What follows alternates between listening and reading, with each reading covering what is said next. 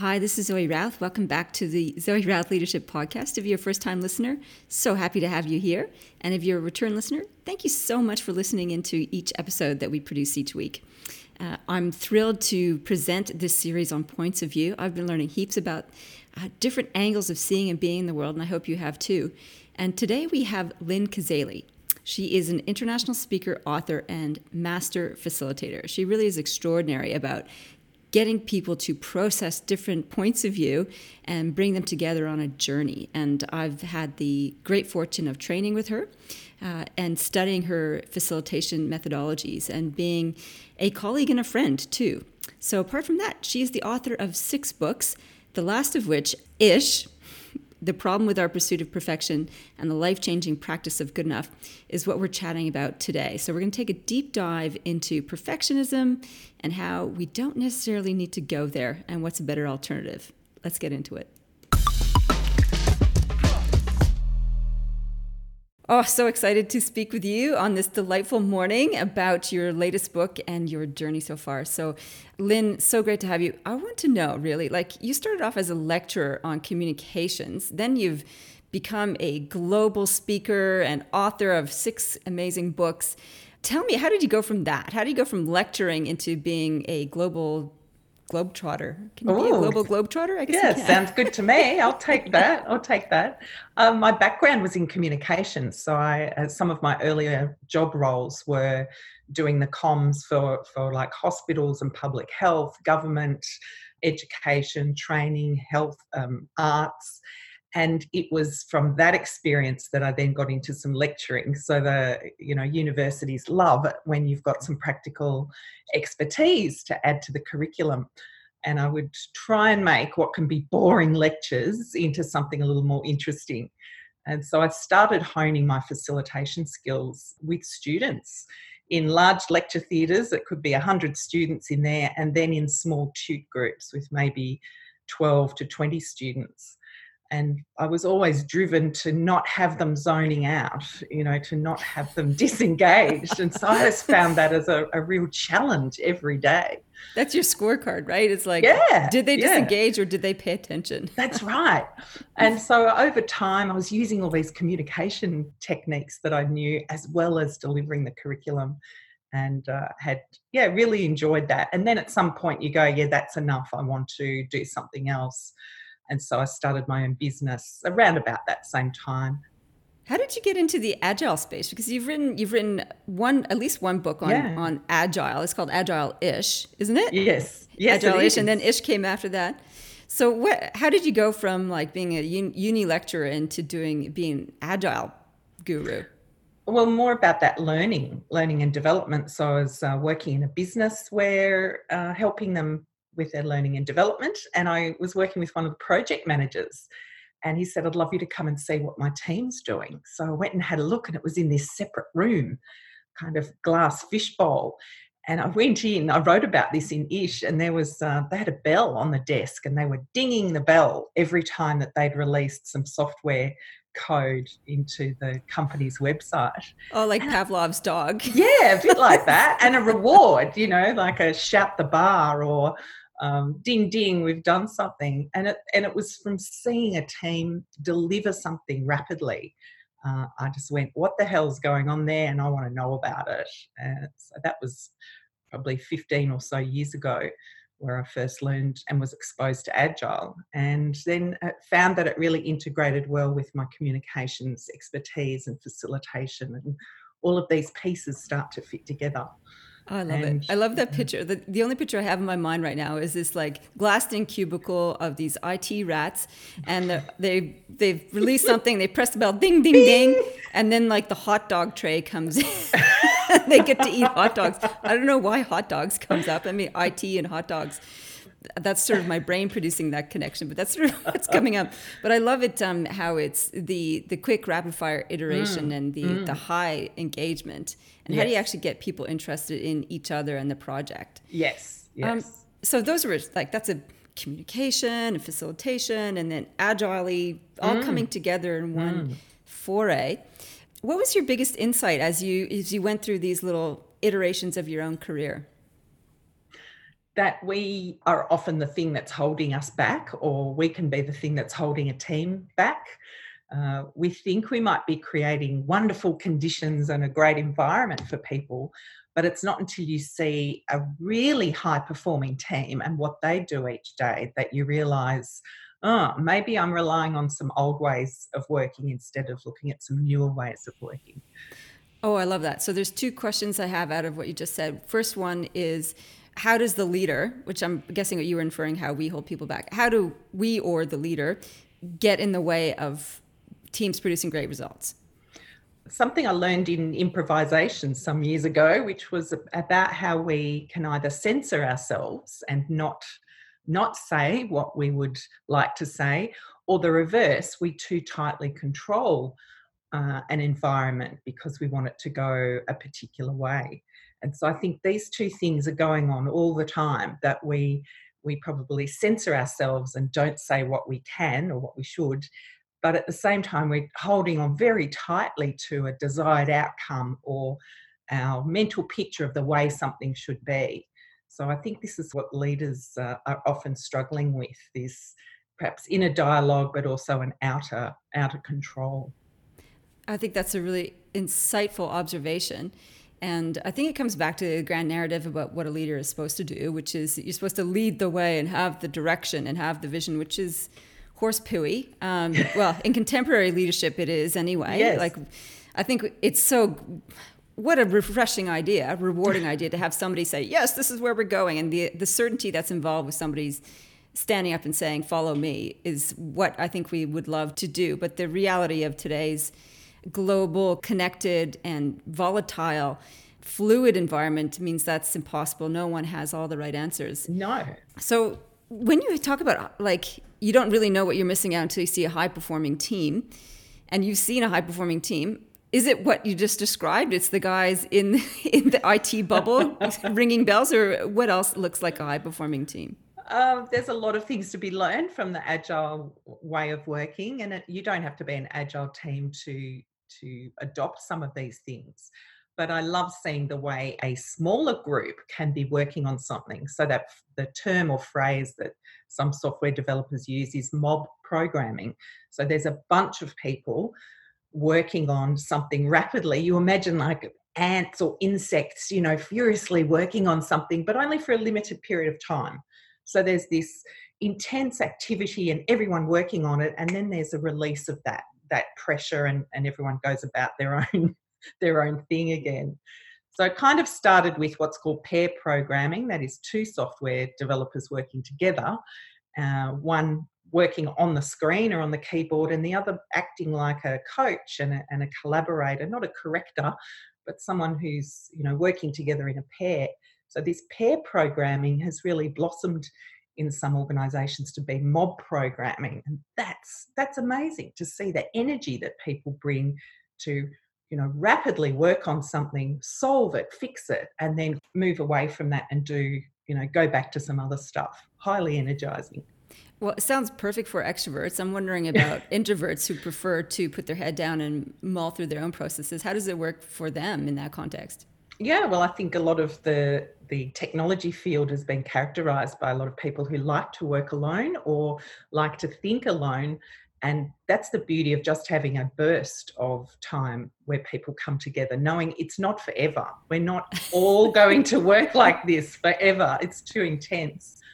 So I like the idea of there's a constraint or a boundary, we work in that, and then one of the techniques I use in facilitation is applying some pressure and then releasing the pressure. And so it's the release of pressure that makes, I believe, introverts feel okay, that it's it's only for a short period of time. I can do that. And then I get to be alone or go back into my shell later.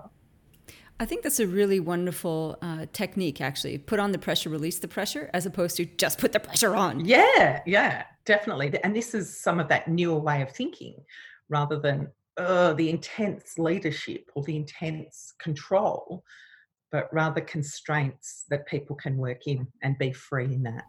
Yeah, yeah, I like that.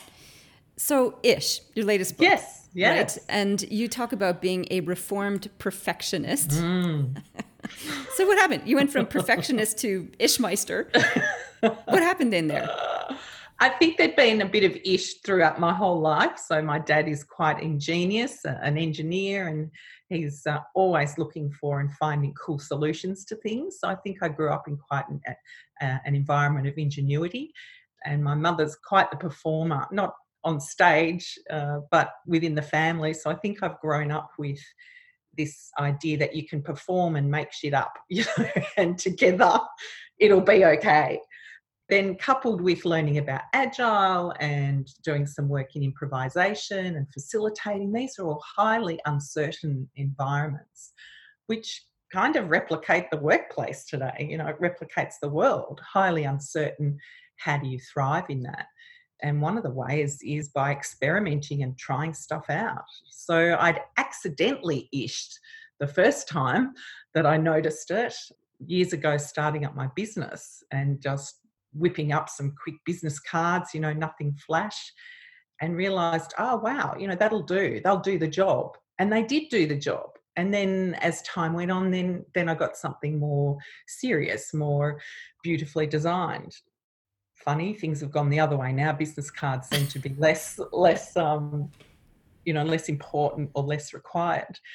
But the thing is, we put in so much worry and effort and attention on things that really doesn't require that much attention. We can get away with going for near enough or good enough on a lot of things. Now I can hear all my perfectionist clients freaking out over that. You know, it's like near enough, close enough. That just sounds sloppy and irresponsible. Mm. Mm. So I'm guessing that's one of the one of the resistance that people have to yeah. this kind of principle. It's like you, are asking me to be sloppy instead of pedantic. Yeah, yeah. What, what's your? how do you respond to them? Because I mean, this is you had your own inner dialogue about mm, this as well. Mm. Well, we can't be pedantic on everything and and already you know today people would have ished on things they say yeah that'll do that's near enough that's good enough on things like breakfast or what their hair looked like or or uh, the parking spot they chose or um, you know the time they got into work. So we kind of do ish anyway and it's it's our own standards we put on ourselves when we say oh no you know i won't tolerate anything less than perfection. I'm like well excuse me you already have. So be aware of the, the times that you have ished and have a look at where else you can, where it won't matter. So I say eh, there's plenty of reasons and places where we still want precision, accuracy, 100% thoroughness. The thing here is knowing which ones deserve that attention and accuracy and completeness, and the ones we can let go. Well, that that's the million dollar question, right? So if somebody's a perfectionist, they apply that aspiration or standard to everything. How do they then choose what's good enough, near enough, and carry on, and which one's like, no, this is we need to get this right? How do you know? I mean, you have a formula in your book about this, right? So what yeah, are your general principles? There's some things about looking at whether you need to go for higher standards, and I wouldn't say perfection because we can't achieve it but think about the higher standard that you need on something. Is it about time, as in duration, or is it about the quality of something? I was working with a manufacturing team the other day and looking at lean principles in their uh, on their shop floor, but also looking at how they can be more lean in their offices and in outside of the factory. And so we were looking for places where not not where we could cut corners, but where we could reduce waste and reduce waste isn't just uh, recycling and reducing and reusing, it's also the waste of effort, you know, the waste of our effort that we put into things, the longer hours we put in for not great return, the extra meetings we hold that may not be required. So I'm suggesting there's ish opportunities, not just on you know perfection trying to go for the highest standards on everything but sometimes we can go for near enough on a range of things like our presentation that we're working on or a blog that we're writing. I wouldn't want a surgeon to go for near enough or good enough. You know, I want them to go for their highest level of precision, their standard. So a lot of this is about what is the standard? And this is the thing we often do not know or define what the standard is. It lives up here in our mind. We've got this imagined expectation of the standard or the outcome we're going for. So I believe we need to articulate that, define it, and then we know when we'll reach it. I think that's really helpful. And I was thinking about this in the context of of diet and body image. You know, there's this pervasive thing in our culture, even though it's being challenged, it's being challenged now about what is the highest level and criteria for that. You know, you can only eat lean and clean and green. and uh, there's been a bit of a backlash around that, you know, the 80 20 rule, like 80% clean and green, 20% whatever. Yeah. Ish. yeah. Yeah. Um, and it's taken sort of going to the extreme of X amount of body fat and X amount of diet things to people to rebel against that. And I guess was that sort of your experience, not not in the diet world, but in the work world? Like you go to the extremes and go, hang on a minute, this is this is a bit too intense and I'm frying myself. There's got to be a better mm. way. Was that sort of the oscillation that you experienced? Yeah, not only in my work world, but working with other people and seeing how much wasted effort they were putting in. Because as you rightly mentioned, the 80 20 principle, right? The Pareto effect it's a principle that applies and i reckon we forget about this and so we put in all we have to do is put in a measly 20% effort to get this incredible 80% return but a lot of the time we're faffing about with 80% effort and only getting this measly 20% return so to identify what are the high value tasks aha, this links back to agile ways of working, which is deliver value to the customer as soon as possible. Identify what are the highest value tasks that this team or this group or organization needs to focus on. And this kind of happens with us, you know, the productivity movement says, you know, choose three big tasks for the day or start with your biggest or most difficult or most important task. So this is the 80 20 principle. You only have to do a few things that will get an incredible return rather than faffing about on all of these other things that really don't amount to much. Yeah, asking why it's important is part of that mm. criteria. Exactly. Uh, what yeah. are we trying what are we really trying to achieve here? Yes. Yes. And I think this is where that, um, you know, when you bring people together, say at the start of a project or kicking off something, it's really useful to work out well, what are we focusing on? What is the priority? Where are we putting our attention? Otherwise, there's great uncertainty, and people continue to work really hard towards deadlines, not quality uh, or defined standards. You know, if someone says, Oh, when's the presentation due? Oh, next Tuesday. So people work diligently between now and next Tuesday, sometimes taking up all the hours they can in that time. But maybe they've already achieved what's required for that presentation after three or four hours work. And instead, they've done 48 hours work, a lot of which may be totally unnecessary. Yeah, that's amazing. I'm, I'm excited about the liberation of all that wasted time. yes, it is. This is what people are saying. They're reading Ish and then they're sending me messages going, Oh, this incredible weight's off my shoulder of this weight of expectation and and unwritten standards and the expectations we have of ourselves, the expectations we think society has of us, the expectations we put on others, these weigh people down and drive us to do more, more, more, more when more, more, more ain't better, better, better. so the idea of going for perfection, most of us have got a little bit of a perfectionist trait in us so it's not uh, it's not just some people and not others. We, most of us have around certain things.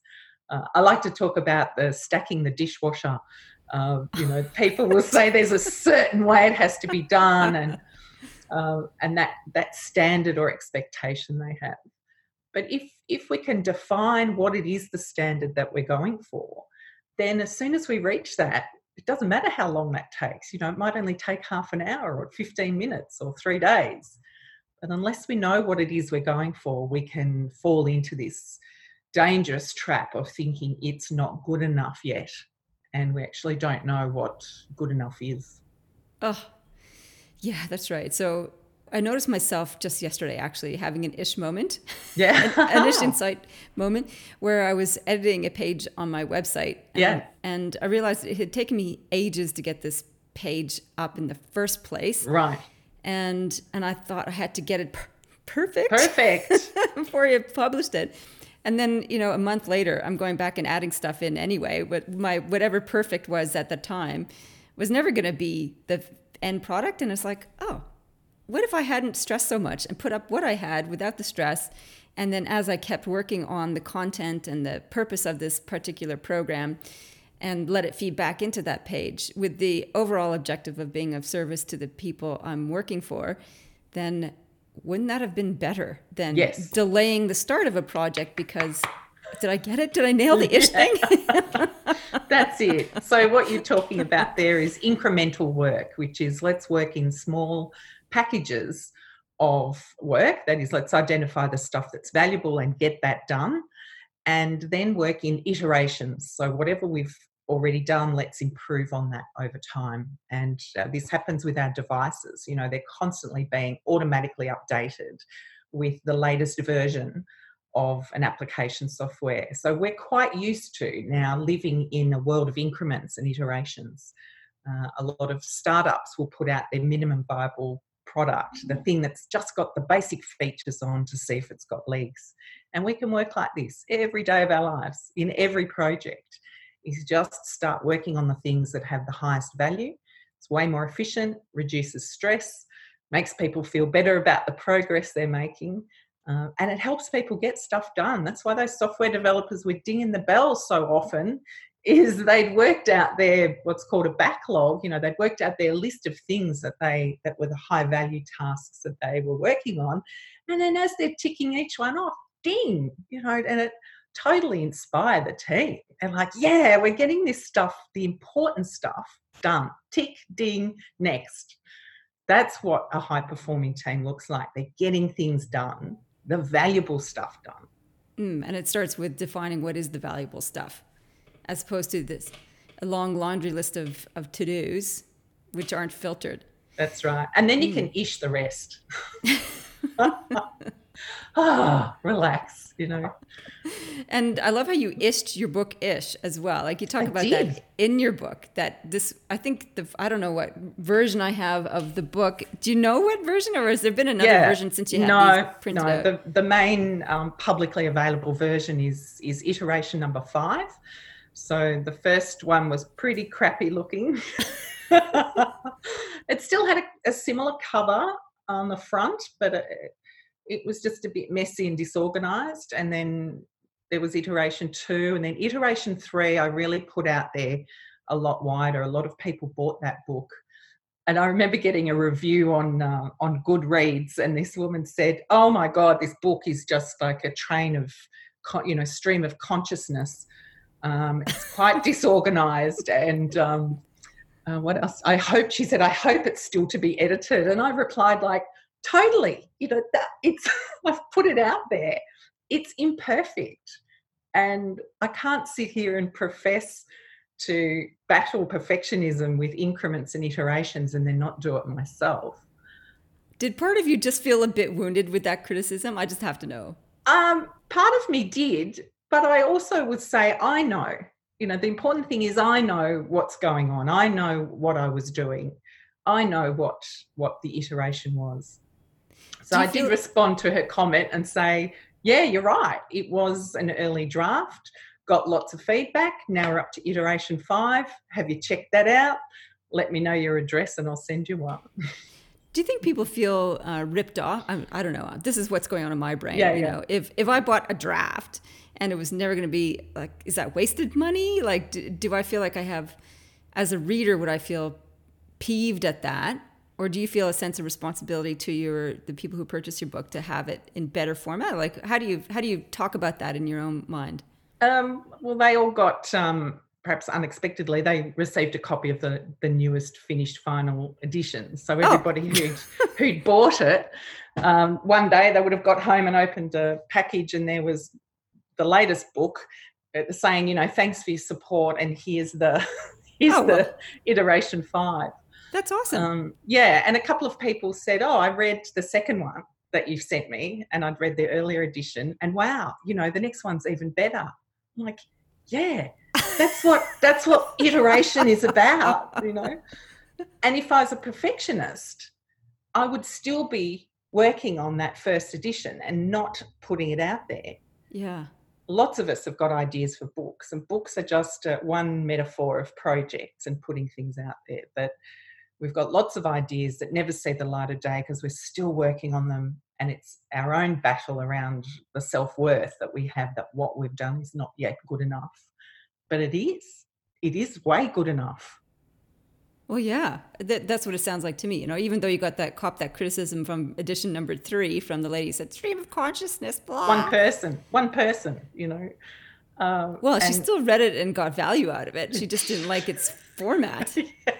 And and I can focus on that or on the hundreds of people who've been in touch and said this reading this book has you know released amazing pressure or I read it in one sitting, or I read it over the weekend and now I've given it to, you know, gifted it on to someone. So these are, I think, these are the things you hope that you'll create something that actually lands with people. So that makes me feel way better than what one person thought about iteration number three. Yeah. Um, and it's also this whole notion of ish has helped liberate me from the drama of typos. Oh yeah, yes, true, true. Because I know typos uh, can really irritate a lot of readers. Yeah, and uh, I've published three books as well, and each one mm. there's freaking typos in them. Oh, of course, there are. You know, that's just the way. That's just the way it is. So you can put out another iteration and fix those typos if you want. Yeah, well, the, the, typos will definitely want to fix them. But I think what's more important and what I've come to in terms of ishing my way through this mm. is realizing once you have a book out in the world or whatever piece of work out in the world is that it's a starting point and yeah. it will serve people for where they are then because uh, yes. it's me who I was then. And then I can come back to that and offer more value. So I'm looking at my three books and looking forward to the next iteration of each of them because I can add even more richness and depth. But it didn't, in doing that, it doesn't sort of discount the first edition either. No, no, not at all. And not at all. There's um, the Agile-ish book. So I got quite a few printed, and there's a shocking, glaring error in there. There's uh, I lead into a quotation, and I say, you know, such and such said, blah blah blah blah, uh, and then the quote stops. There's, a, there's a big gap of white space on the page. Don't know what happened. Got deleted somehow. And do you know, of all the people who've bought that and been gifted that book, do you know how many people alerted me to that problem? None. None. So people like have skimmed over it or not read that bit, or they've got the book intending to read it. And this reveals what's known as the spotlight effect is that we are way more worried about things than other people are. We think the spotlight is on us all the time, and it's just not. That's it's hilarious. And you know where it, that kind of mistake can actually be a wonderful thing. Um, I'm gonna have to go dig it out of Facebook. I saw it by uh, a post by Valerie Khoo said I thought it was an urban myth, but then I saw it in an actual bookstore. Mm-hmm. I don't remember the name of the book, but it was by a famous international author, and there's a typo on the cover and it's yeah, good one. And it's like the subtitle has got the the in it, so something the the. Love it, love I know, and and rather than being more like now that if you can find that edition, that is like a finders keepers collector's item because yes. it's such a okay. marvel thing. So I, I don't think you can do those things deliberately. They're kind of like Easter eggs in films, right? Like finding that little or the coffee cup that had happened in Game of Thrones. In Game Did you hear of Thrones. about that? Oh yeah, yeah. so these become cult. You know, it, it is the imperfection. So this is why perfectionists. It's like it's okay because it's actually the imperfection that people warm to. And I think that TV show called Nailed It, hashtag Nailed It, where people, you know, cook and bake and the entertainment is in us seeing not belittling people but us in seeing and recognizing and identifying with the human side of other people and it's uh, that's called the pratfall effect right that if we show a little bit of our humanity a little bit of our imperfection people actually perceive us more highly so the pratfall effect you know like a pratfall falling on your your behind uh, that if we have a little slip up, like a typo, or we stumble with something, that enables us to be more highly, you know, revered or respected by people, rather than us trying to control and make everything perfect. That we can relax. spotlight effect, people aren't paying as much attention as we think. And the pratfall effect, we can let imperfections out there because people perceive us better when we do. Uh, this thing works in reverse, right? We think we have to show ourselves perfectly. We don't. We don't at all. It's working against us. We need to let some more of our humanity, more of our imperfections out there. I think that that's the Japanese principle of wabi sabi when it talks about artisan craftsmanship is that if if something is produced and then gets a little chip in it, it's lovingly repaired with gold or whatever. And this sort of element of wabi sabi, this it's lived an item and it's unique and and it's lived a little makes it far more valuable than, as you said, the perfectly etched whatever That's right. thing. And so I refer to wabi sabi and and kintsugi or gilded joinery in in ish about how that imperfection is is held up and it's more greatly revered because of what it is. And and humans are like this right? We've all got scars and wounds and things that make us who we are. We don't have to show them all but we become better you know more higher valued prized things and people uh, with those imperfections rather than you know trying to avoid them I think there's got to be a balance though, because I'm just imagining if you if you have stuff up after stuff up, and and you can tip over the point where it's from charming to being seen as incompetent, and I think that's where people might get worried that any slip up then shows incompetence. So how, how do you measure that? Like, how do you know that you've moved past the threshold of being perceived as incompetent to competent and charming? well, that, that pratfall effect uh, the downside of that is if people already think you're a bit of a fool, uh, when you mess things up, they just it just confirms. They go, yeah, they are a fool. But if you're, you know, if you're generally trying to do your best, not perfect, but if you're trying to do, you know, the best you can in the time you've got available and the standard you're going for, people want you to do well. You know, people will perceive you well. And then when you mess up a little bit, they go, oh, you know, they're human. Wow, I like them more. So for most of us, it works in this way. For people like, I don't know, Donald Trump or political leaders that we don't think much about, so our perception of them's lower, when they do mess up, we just think less and less and less and less of them. It's a bit of a confirmation bias. Yeah, yeah. So the pratfall effect works when we have a kind of neutral feeling about someone and then they make an error or show an imperfection, we like them better. I'm wondering if in our work to help increase the likelihood that it's going to be the pratfall effect instead of a negative aspect is if we state our intention up front to be of service and to that we're doing our best in service. Or do you think that's just sort of i think that's a negative approach or what do you think? Um, do you mean like letting people know what it what it was we're going for uh, what it is we're going for before we start on something or uh, yeah, well, I'm trying to get to like how do we position ourselves to avoid being to the confirmation bias that we're incompetence and setting out ourselves up for success. So, like people generally, let's say, splitting in front of an audience, mm. people generally want the speaker to do yeah, well. They sure do. They so sure how do. do you how do you signal whether it's a speaking engagement or any kind of piece of work that you're doing that I'm giving it a red hot go. How do you signal that? Do you, do you state it up front or? No, do just... I don't think so. You get on and you do it. And I think okay. we see this daily when speakers get up and the first thing they say is an apology. So they say, "Oh, sorry, you know, this isn't as well prepared as I as I want it to be." Okay, that's not good. not good, right? At any time people apologise at the start of a presentation, well, the pratfall effect has now worked in reverse. They were neutral, and now they've kind of lowered their own value. So shut up. You know, even if you, when people say, "Oh, I'm sorry, I've got a bit of a cold today," or "I'm not feeling very well," or and I think, no, zip it. Don't say it. Just get on and do your thing. No one needs to know. I remember having to do a presentation. I had a shocking toothache, and I started and kept going, and then, and I'm thinking, I've got to say something, and I didn't. I just say, no, just keep going just keep going. And then afterwards, uh, they said, Oh, you're staying for lunch? I said, No, I'm going to the dentist. so people kind of don't need to know that, don't need to know some, there's some of our inner fears, our inner workings. Yeah. And, okay. and it, again, it's another sign of perfectionism. So, uh, to make current, excuses for why it's not perfect yeah, before you even yeah. start. So therefore, I'm I'm kind of dismissing my own value before you've even had a chance to to take me at face value.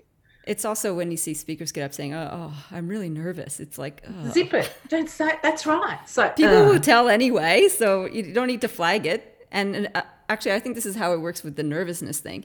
If people see a speaker who's nervous, they they feel compassion, empathy for them. Yay! Um, this is and it. want to rally behind them. That's pratfall effect. Totally working there. Yeah. As soon as they say I'm nervous, it's like. Ugh. That's right. That's right. So we've experienced that now as an audience member, and we've probably also experienced it as the speaker. People don't need to hear your inner dialogue; they want to hear the message that you've come to uh, come to share. And I've I've seen this recently with a few people who are blogging, and sometimes I feel like they're giving too much information, and so it starts to you know can make you think oh this person doesn't have the competence to do whatever services that i want them to do what do you mean they're, they're giving too much information about themselves too much or? yeah too much of the inner dialogue oh really um, yeah particularly in if i think in a business situation if you're publishing information about your ideas it's fine to have errors or imperfections but i think sometimes going too far into the inner dialogue you know go how valuable is that to the reader?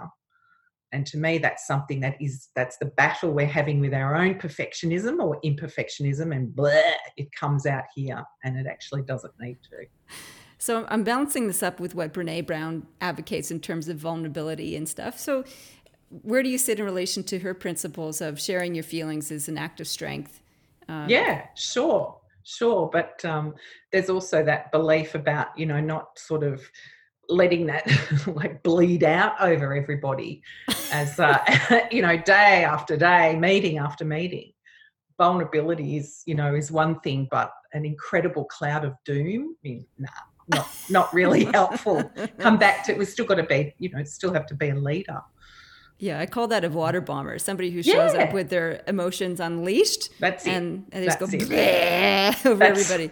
That's all. That's okay. all. I totally so. adore Brene's work and have quoted her several times in in my books. So uh, and seen her, I think she's awesome. So I'm not countering her views. What I'm talking more about is this the inner dialogue connected to perfectionism. Yeah. And and how we sometimes put it all out there, and it's not in an Thanks effort. for the sound effects. You know, uh, it's an absolute demonstration of perfectionism coming out your mouth. It didn't need to come out. Yeah. Okay. Because yeah. Okay, that makes a lot more sense now. Uh, clarifying that sort of that inner narrative about needing to be perfect and making apology for it. So this big shift for you from perfectionism to Ishmeister yeah. Can even be a Meister of Ish? I don't know, probably. ish practitioner, maybe, yeah. than a Meister, because that implies perfectionism in the Ishism. That's right. um, have you ever had any other major changes of perspective where you've spun on your view of yourself or the world? And if so, what happened? Um, I've I've had had a couple of years of illness, so in the last few years, so that that's definitely been a, a, spinner for me. Is to go, wow, I was worrying a whole lot about stuff that is so just so doesn't matter, and so I think I've come back and come through that with uh, with a perspective of of not oh you get another chance, but um, you know what uh, that really what you want to do? Is that is that really worth your time and effort? I was talking to someone recently they said um, their daughter spends 18 hours a week doing their eyebrows. What? uh, eyebrows are a real thing, right? 18, Very, 18 hours? 18 hours a week on her eyebrows. I said you could What you do you even do for 18 hours with your eyebrows? You could you could run a startup, a side hustle in 18 hours. You know, you could be learning a whole new thing. You could be doing incredible stuff in that time. And so for me, I go, that does that matter? Do I want to be known as, oh my God, you know, Lynne was here with us for many years. But now, you know, today we're farewelling her and what what do you say? Wow, we she didn't do much, but gee, she had great eyebrows. Like, what, what do you what do you want to be known for? you know what what do you want to what legacy do you want to leave and this is going to bother me now all day like eyebrows 18 hours a week on freaking yeah, eyebrows yeah so that's about yeah so she's spending about two hours a day on them so that's in the morning like plucking shaping feathering painting combing and not just once during the day but then you know attending to them again later in the day and again later in the day so this parent said i just would like you to tally how much time you're spending on this. That's perfectionism around the way we look. Oh my lord. So yeah, having so my, so my pivot around is that stuff matters so much less than we believe it does. Yeah. Yeah. I had also, I mean, I went through cancer in 2005 and that was a, a pivot point for me as well. It does sort yeah. of make you shift your priorities. Yes. I think the trick to to capitalizing on such life events making use of them is to remember them. And I yeah. think I don't know yeah. if you've had this experience too since you've had an illness and a shift in perspective. I can fall back into old patterns too.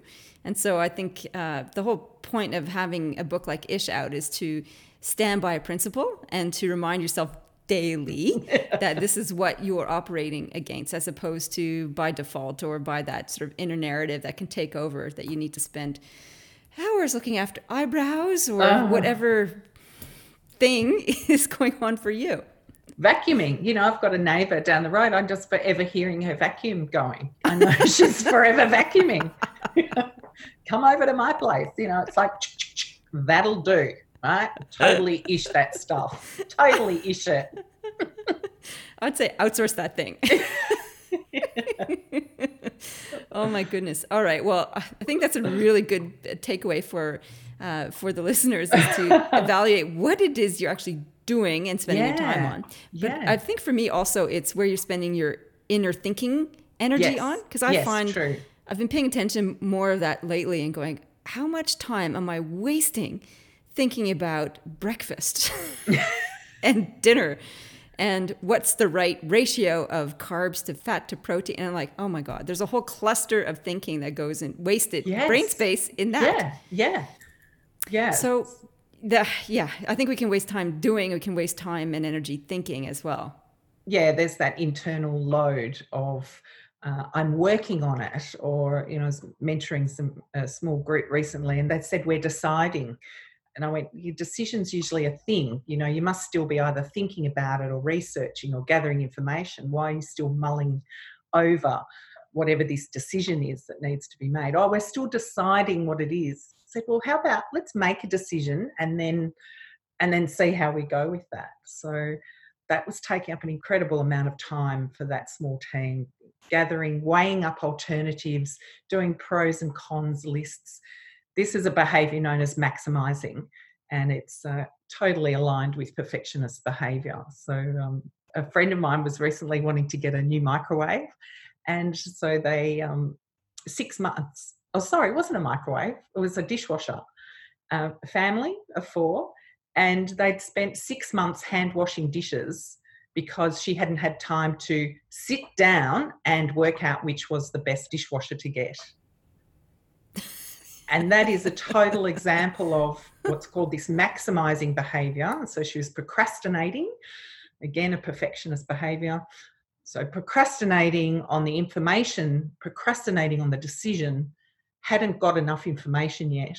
And what happened was her partner said, No, we're going to the shop right now. And they drove down to the shop and they made a decision in 15 minutes. And then they had the dishwasher installed the following the following couple of days.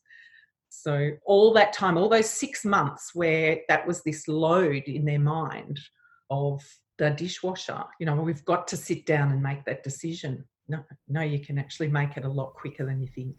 I think if you weigh up the consequences of the decision, that should determine how much energy you put into yeah into analyzing it. You know, consequences yeah. of dishwasher purchase relatively low on the on the consequence scale. I'm guessing the bigger picture of things. Yeah, yeah, but it's an an example. Uh, most of us would have an example of the dishwasher story in our life where we're taking forever to make a decision. We're gathering more information, and that's this maximizing behavior whereas we need to go for what's called satisficing. Uh, Herbert Simon, an economist, talks about um, satisficing. That is, you find something that is satisfactory and will suffice. You can hear it in the word satisfice. I'm trying and to write it. Satisficing. Facing, and that's what ish is all about. Awesome. Yeah. All right. So, last minute or ending summary point of uh, suggestion for the listeners. What have you got? What have I got? I would, I would say if you're if you're feeling overwhelmed and you think you've got lots of things on, that the idea of being able to do more is overwhelming, then you might have a P perfectionism behavior going on somewhere. Just stop for a moment, scan across the things that you're working on, and really think are any of those do I think they're not good enough yet? And that's a that's a sign. That's a, sign, sign that you're suffering from perfectionism. yeah, a it is a suffer. We are suffering. Yeah, I agree. I think yeah. talking with you has made me feel so much better about the day. oh, good. It's making me feel better about the day too. Good to hear. Thanks so much, Lynne. You've been awesome. Thank you, Zoe. Thanks.